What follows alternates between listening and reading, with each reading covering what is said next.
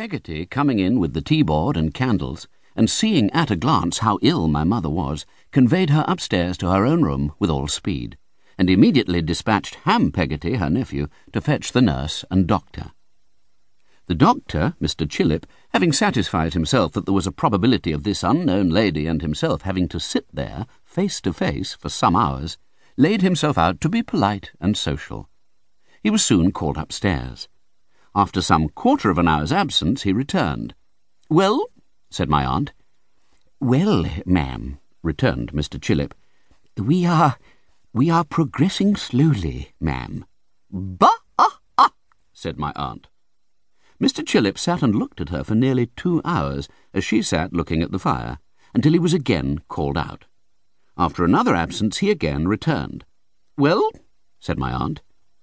Well, ma'am, returned Mr. Chillip, we are we are progressing slowly, ma'am. Yah ah ah, said my aunt, with such a snarl at him that Mr. Chillip absolutely could not bear it. He preferred to go and sit upon the stairs. At half past twelve o'clock, Mr. Chillip sidled into the parlour and said to my aunt in his meekest manner, Well, ma'am, I am happy to congratulate you. All is now over, ma'am, and well over. My aunt eyed him narrowly. How is she? Well, ma'am, she will soon be quite comfortable, I hope, returned Mr. Chillip. Quite as comfortable as we can expect a young mother to be under these circumstances. And she? How is she? said my aunt sharply. The baby? How is she? It's a boy, returned Mr. Chillip.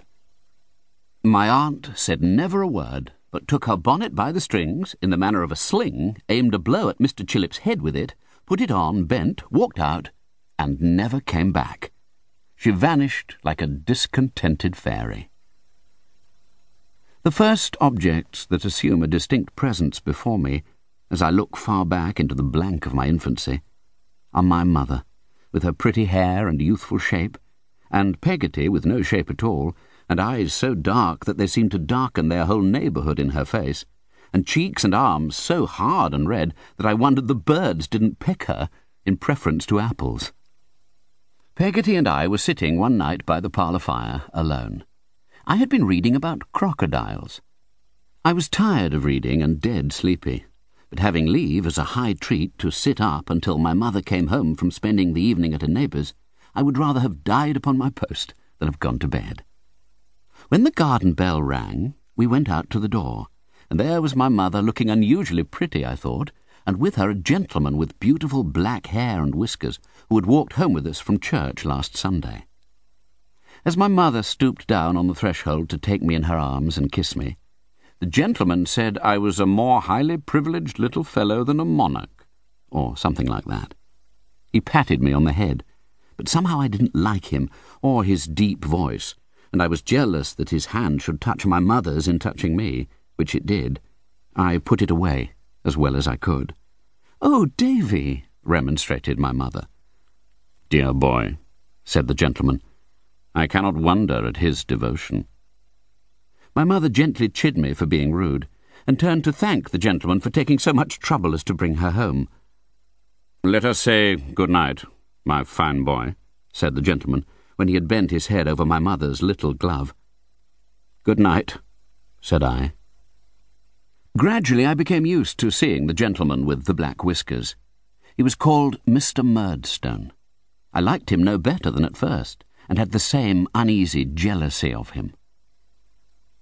About two months afterwards, we were sitting, as before, one evening, when my mother was out, as before, when Peggotty said, Master Davy, how should you like to go along with me and spend a fortnight at my brother's at Yarmouth? Is your brother an agreeable man, Peggotty? Oh, what an agreeable man he is! Then there's the sea, and the boats and ships, and the fishermen, and the beach, and Am to play with. But what would my mother say? Why, I'll as good as bet a guinea that she'll let us go. I'll ask her if you like as soon as ever she comes home. There now.